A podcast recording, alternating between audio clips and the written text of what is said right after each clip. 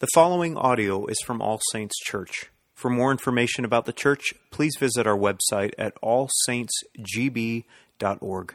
Our New Testament passage comes from the book of Mark, chapter 14. We're going to be looking at verses 1 through 11. It says, It was now two days before the Passover and the feast of unleavened bread. And the chief priests and the scribes were seeking how to arrest him by stealth and kill him. For they said, Not during the feast, lest there be an uproar from the people. And while he was at Bethany in the house of Simon the leper, as he was reclining at table, a woman came with an alabaster flask of ointment of pure nard, very costly. And she broke the flask and poured it over his head.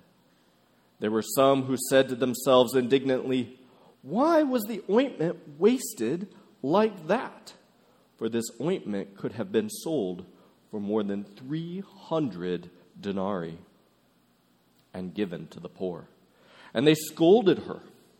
But Jesus said, Leave her alone. Why do you trouble her? She has done a beautiful thing to me. For you always have the poor with you, and whenever you want, you can do good for them. But you will not always have me. She has done what she could.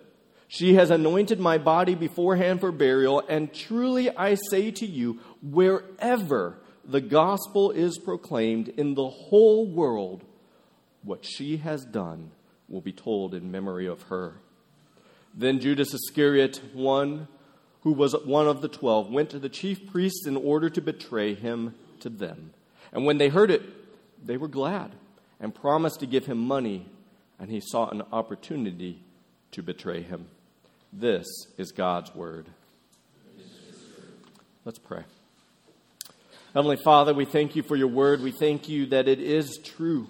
Lord, we thank you for revealing to us your heart, your mission, the glorious and beautiful things that you are doing, and may we worship and glory in that. For you are worthy of our worship and of all our glory. We pray this in Jesus' name. Amen. When my eldest son was about two years old, he, he does not remember this, but um, my family, we were out in California, uh, just outside of LA, for a wedding. And, you know, you're, you're never really sure how things are going to go when you're bringing a little child to a wedding and a wedding rehearsal and a reception and, and all of that. It's, it can be touch and go, but it was an experience. And, and here we were in this place outside of LA, and, and it was nice. I mean, really nice. And, and we were asked the question, you know, what, what does your son like to eat?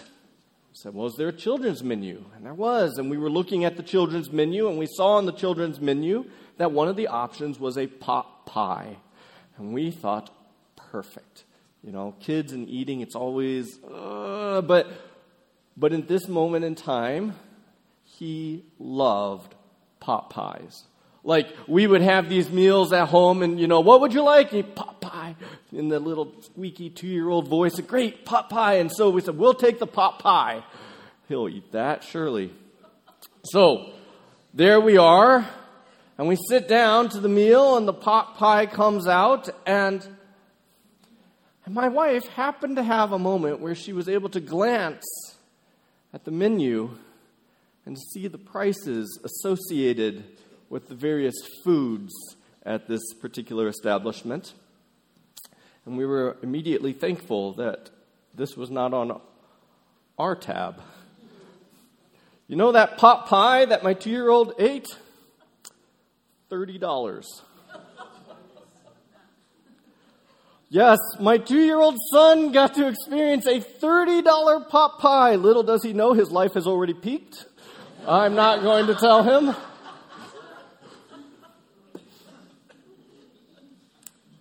And as parents of a two year old eating a $30 pot pie, you know, the thought that goes through our mind, probably the thought that would go through your mind is, what a waste!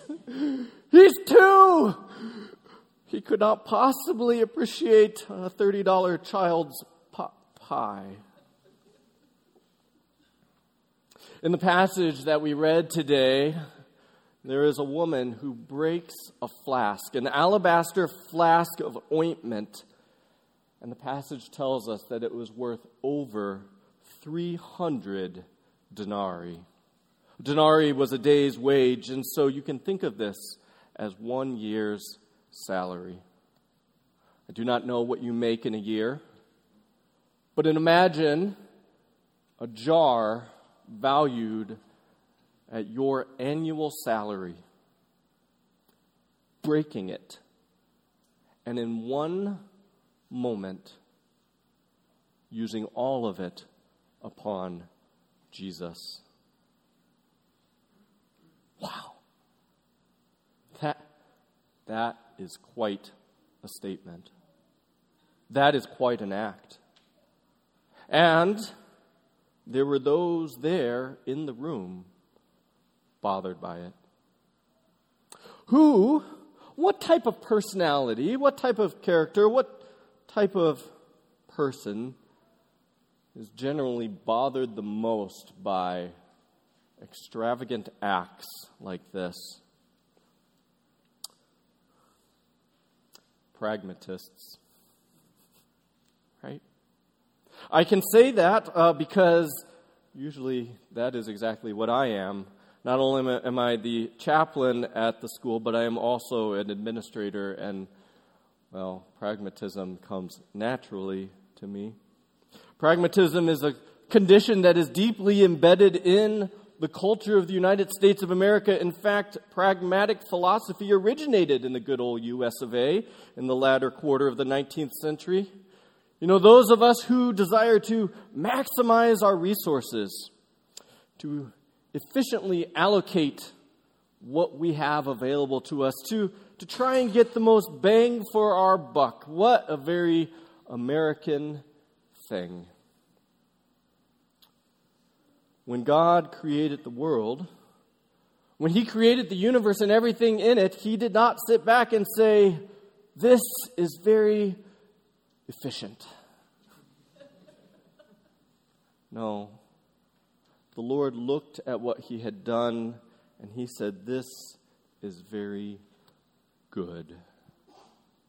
This is very good. Pragmatism has its place.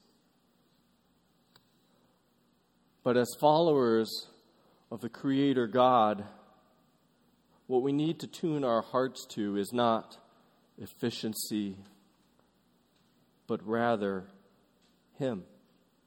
We need to tune our hearts and recognize the Lord God for whom He is. We need to acknowledge and appreciate what is true and what is good and what is beautiful. And as we look to this passage, it can give us a little bit of a hint about how we might be able to do that. The first thing that I would like us to notice in this passage is that for you recovering pragmatists out there, we need to tune our heart to the Lord, that we might have a heart centered on God. Uh, this passage has a literary feature in it. It is uh, the, the, the name of this literary feature is an inclusio.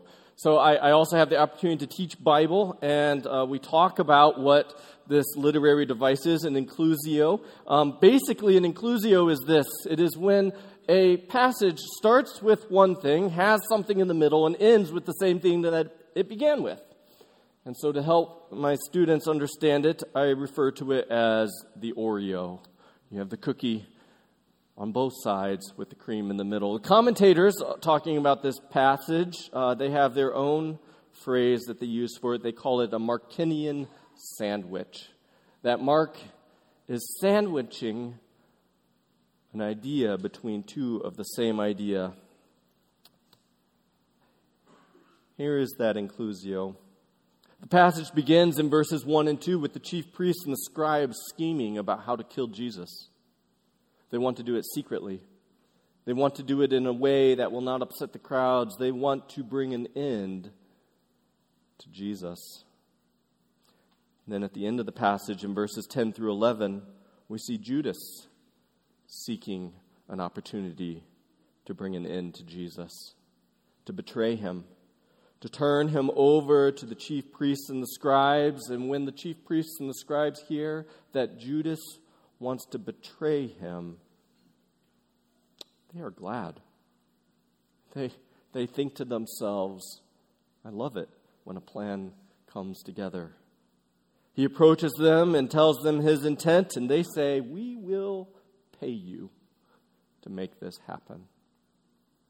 On either ends of this passage, you have this rebellion, this betrayal, this evil thing.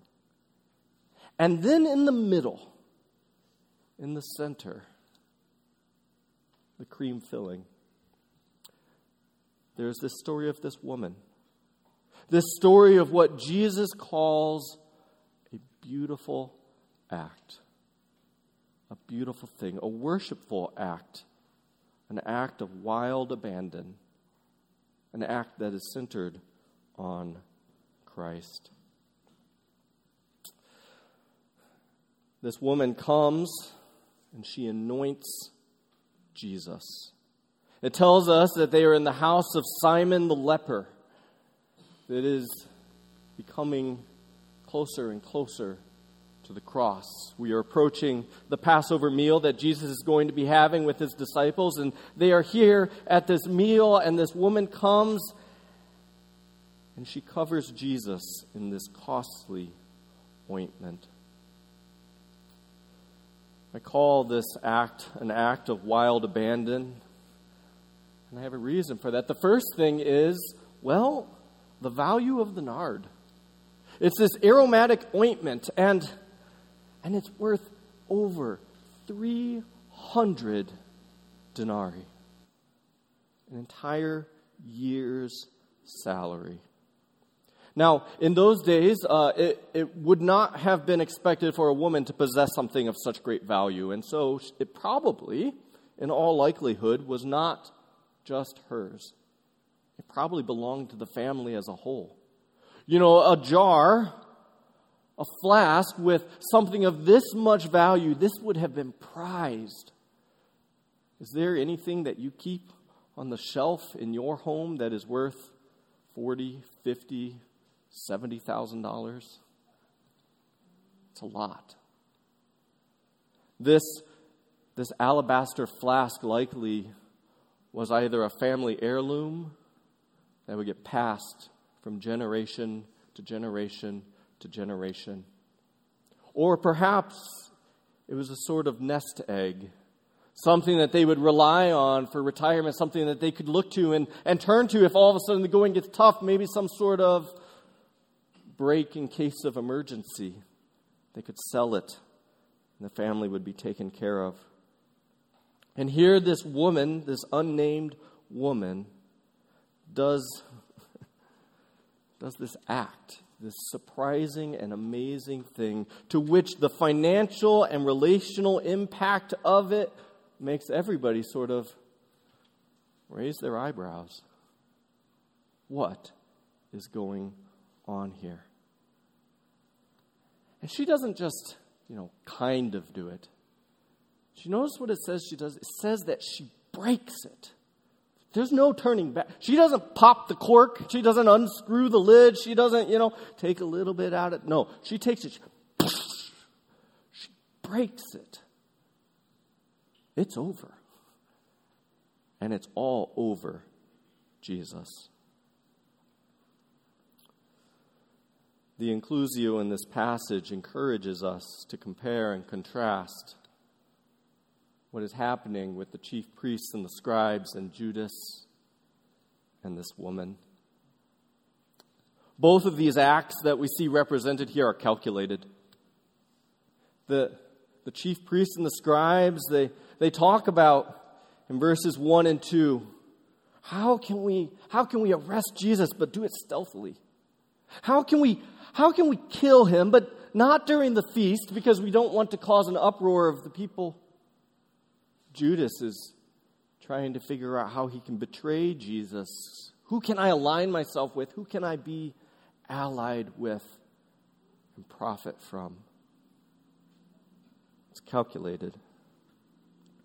This woman, it, it doesn't it doesn't explicitly tell us the calculation of it, but for anyone who has ever done something extravagant that is going to affect not only you, but your family and all those around you, you think about it. Right? Nobody just accidentally grabs a jar valued at tens of thousands of dollars and in a moment just, I'm just, no, they, as you, I'm, I'm thinking about this and this, is this the right thing? Should I do this? Should I not do this? I feel compelled and drawn to do this act. It tells us that they were sitting there, they were reclining at table. She intentionally went, grabbed it, went to Jesus, interrupted what was happening, broke it. It was calculated. Both of these events, both of these things are very dramatic, aren't they? I mean, what are the chief priests and the scribes talking about? They're talking about murder. They're not saying, hey, we want to do away with Jesus. Let's, you know, kind of get him, let's, let's make him go. No. They are plotting the murder of a man. The murder of a man that people generally like. They recognize this because they are concerned about what the crowd may or may not do in response. And this woman's act is also most definitely dramatic. I mean, everybody responds. You get the double eyebrow raise. What is she doing? And both of these are a response to Jesus. The Pharisees and the scribes, Judas, they are responding to Jesus, to what he has been doing, to his ministry, to his influence in the world. They don't like it. And they are responding to Jesus Christ by planning how to take him out. This woman is also responding to Jesus in a completely different way. Here was a man that she wanted to honor, to worship, to praise to bestow this thing of great value upon him. As we compare and contrast, we see that one is called out by Jesus as beautiful, and the other we know is completely and utterly evil. How, how can we attune our hearts to the things of God? We need to focus our hearts on the right thing. We need to focus our heart in the center of this story, in the worship of God. A heart for God rather than a heart for self. Many times, um, it's difficult to tell okay, is this, is this pragmatic? Is this a good thing? Is this good pragmatism or is this selfish pragmatism? Where is our heart? It is good to be pragmatic for the glory of God. If, if we are exercising efficiency and using things well for God's, oh, that is so good if it is for God's glory. But often, if we are honest with ourselves, we're more like the scribes and the Pharisees and Judas, and, and we're just thinking of ourselves. We need to have hearts who are centered on God. Throughout the ages, um, people have built beautiful things for the Lord. Sometimes people have built beautiful things for themselves. We need to focus on God.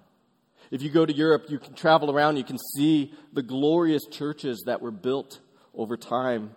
And you know, the people that went about building those churches, there was a reality that they had to come to grips with. The work would not be finished in their generation. It took a long time to build some of those magnificent churches and great expense. Can you imagine pouring out your life building something that you would never get to enjoy? Building something, spending your entire life building something so beautiful and glorious, but not for you. That future generations might be able to worship and experience the beauty of God.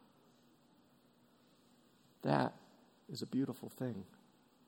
That they might know the glory and the magnific- magnificence of the Lord God. Let us build a beautiful world for His glory. Let us do beautiful things for the worship of the Lord our God. The other way that we can attune our hearts to God and what He is doing, to the true, the good, and the beautiful, is by having hearts who trust, hearts who fully trust in God. You know, there, there's more contrast here than just the scribes, Pharisees, chief priests, and, and the woman. There is also this controversy in the middle. The woman comes and, and she, she breaks the jar, she spreads the ointment in Jesus, and there are two very different reactions. Verse 4 There were some who said to themselves indignantly, Why was the ointment wasted like this? And then there was Jesus. This is a beautiful thing two very different reactions. Those watching it said were indignant. This, this word indignant is the same Greek word that is used when it talks about the response of the disciples to James and John. When James and John went to Jesus and they said, Jesus, when you come into your kingdom, can we sit at your left and right hand? Right. We would like to have these seats of recognition, power, authority. And the rest of the disciples heard what John and James were asking. They were indignant. They were angered. They were frustrated. They were annoyed. Oh, how dare you ask that question? And as they watched this woman pour the ointment upon Jesus, it was the same response. They were angered. Mark doesn't say who was indignant about what this woman was doing. He only says some were indignant about or to her her act. In, in the book of John, when John tells this story, uh, he doesn't uh, leave it ambiguous like that. He actually tells us who one of the indignant individuals was, and it was Judas. But, but whereas John focuses on Judas, Mark tells us that there was more than one response in this way, and he doesn't tell us who it is. I think that that is so we can all identify with these people responding in this way. You know, part of what makes this act so difficult for pragmatists is the struggle with opportunity cost. What is opportunity cost? Opportunity cost. If you're going to do one thing, that means you can't do another. If you're going to spend the ointment on Jesus, use it all on Jesus, that means you can't use it somewhere else. What about the poor? They asked Jesus. What about the poor? Now, I'm going to give them the benefit of the doubt, okay? Uh, because, let's be honest, Sometimes, what about the poor is just a convenient excuse to hiding our own selfishness, hiding our own agenda. But I'm going to give them the benefit of the doubt, and I'm going to assume that they really were concerned about the poor. What about the poor? You know, there are, there are many forms of this argument the question, the struggle of opportunity cost, the struggle of how are we going to use the resources that God has given to us. Um, why, why minister here in a country where you can find a Bible on almost every bookshelf when there are places in the world where people have not yet heard the gospel and they have to travel miles even to find a single gospel text? What about the lost? Why would you, why would you spend your resources? Why would you give money to an expensive campus ministry here in the United States? Do you know how far those dollars would go in South America? What about those ministries? Why would you spend that kind of money on an arched stained glass window when you could use that money to build a food pantry and you could take care of the needy? How do we think through the opportunity cost when we have these resources? Now, uh, I'm not going to be talking today about calling and um, how to specifically address the genuine concern of what about the poor. Instead, what I, what I want us to turn our attention to, what I, I think this passage reminds us of, is the heart of that matter. The heart of the question is this illusion an illusion of finite resources, an illusion of control. Who was in the room with them? It was Jesus. It was Jesus. You know, just a little bit earlier in Mark chapter 6, Jesus had taken five loaves of bread and two fish and fed 5,000 people. 5,000 people. Five loaves, two fish.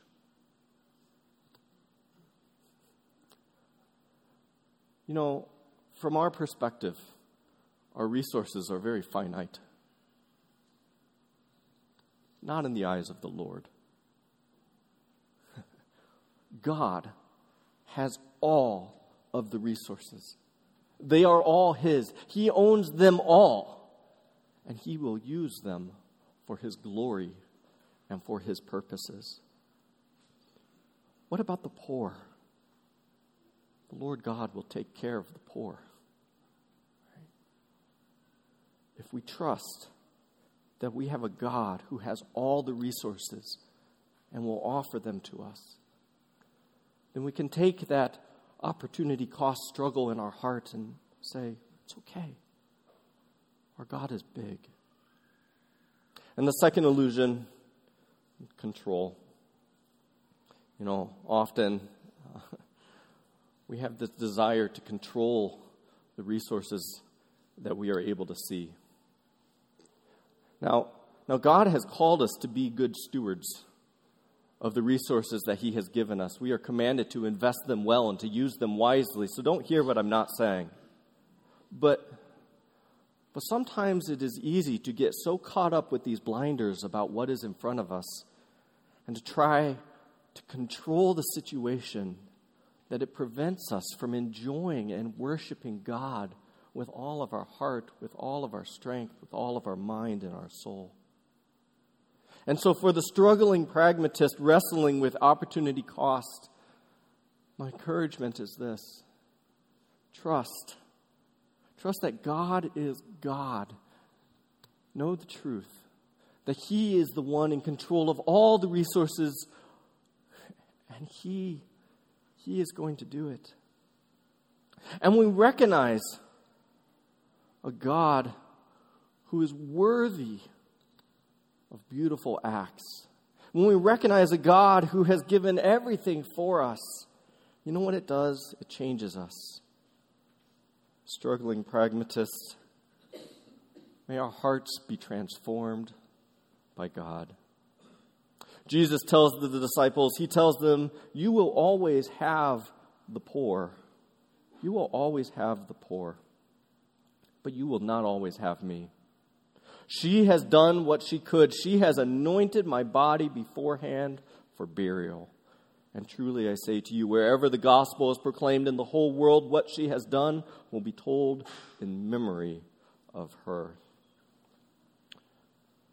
She's prepared him for burial. Again, similar to those who were indignant about this act, Mark leaves ambiguous the identity of this woman. He doesn't name her, he just says, a woman. But John is not nearly as ambiguous. He tells us who it is that it is Mary, the sister of Lazarus, the man who Jesus raised from the dead.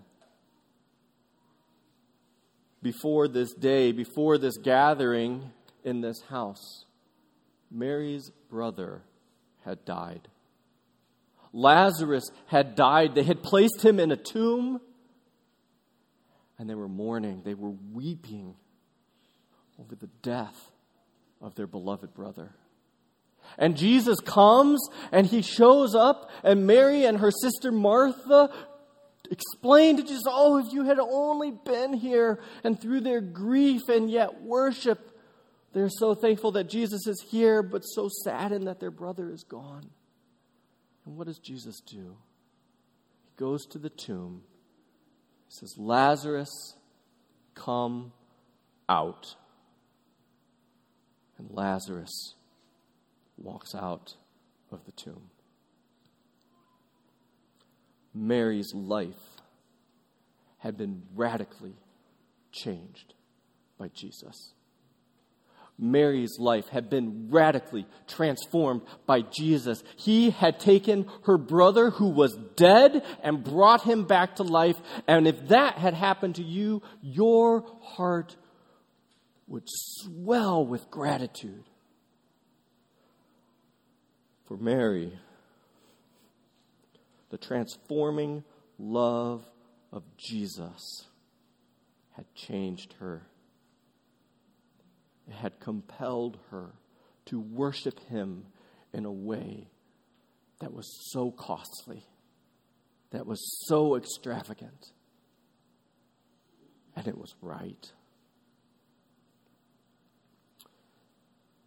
As I mentioned, I'm chaplain at Providence Academy. One day there was a parent who came and said, Chris, I so appreciate these messages that you give to our children.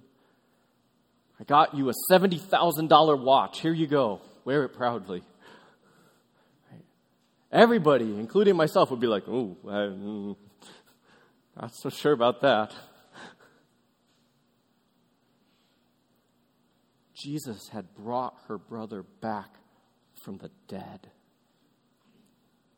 And that, that was only a shadow that was only a preview. That was only a trailer of what was to come because Jesus says, She is preparing me for burial. You see, they had not yet experienced it, but Jesus knew where he was going. He knew what was going to happen. Very soon, he was going to go to the cross. He was going to be killed upon a cross. Why? So that the sins of you and of me that they might no longer be upon our head, but upon His. That we might be forgiven. That at the cross of Christ, all of those evil and wicked things, all of the dark areas of our heart might be atoned for, that we might be freed to live for God, that we might be free to enjoy the beauty that He has given us and that we might be free to do beautiful things that others might enjoy him and know him and love him. And Jesus says to the disciples, wherever the gospel is proclaimed, wherever the good news is proclaimed, wherever the message of the cross is proclaimed, this story will be remembered and it will be told. Why? Because in this story, we see just a glimpse of the worthiness of the cross, the worthiness of the gospel message, the worthiness of the good news that Jesus Christ has brought. And so, it enables even the most pragmatic of person to put aside their calculations for a moment. And I know them well. And worship. To enjoy the beautiful thing that Christ has done for us, that has been shown and offered to us the forgiveness of sins and the redemption of all creation.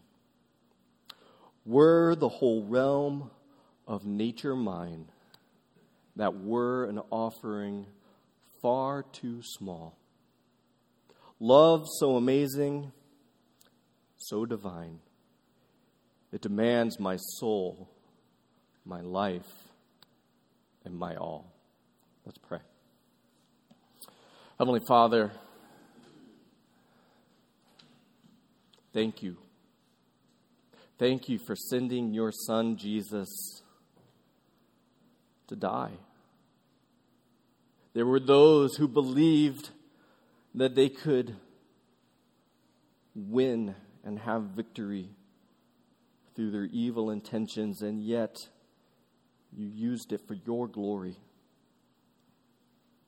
It was your purpose to save us, that we might have life. And Lord, as we dwell on that, as our hearts are centered not on ourselves but on you, God, as we worship you for who you are, the God of the universe, and as we worship you for what you have done, saved our very souls. Lord, may you stir us to worship, to worship you with all of our heart, with all of our mind, and with all of our soul, for you are worth all of it. Would you place that in our hearts? In Jesus' name, amen.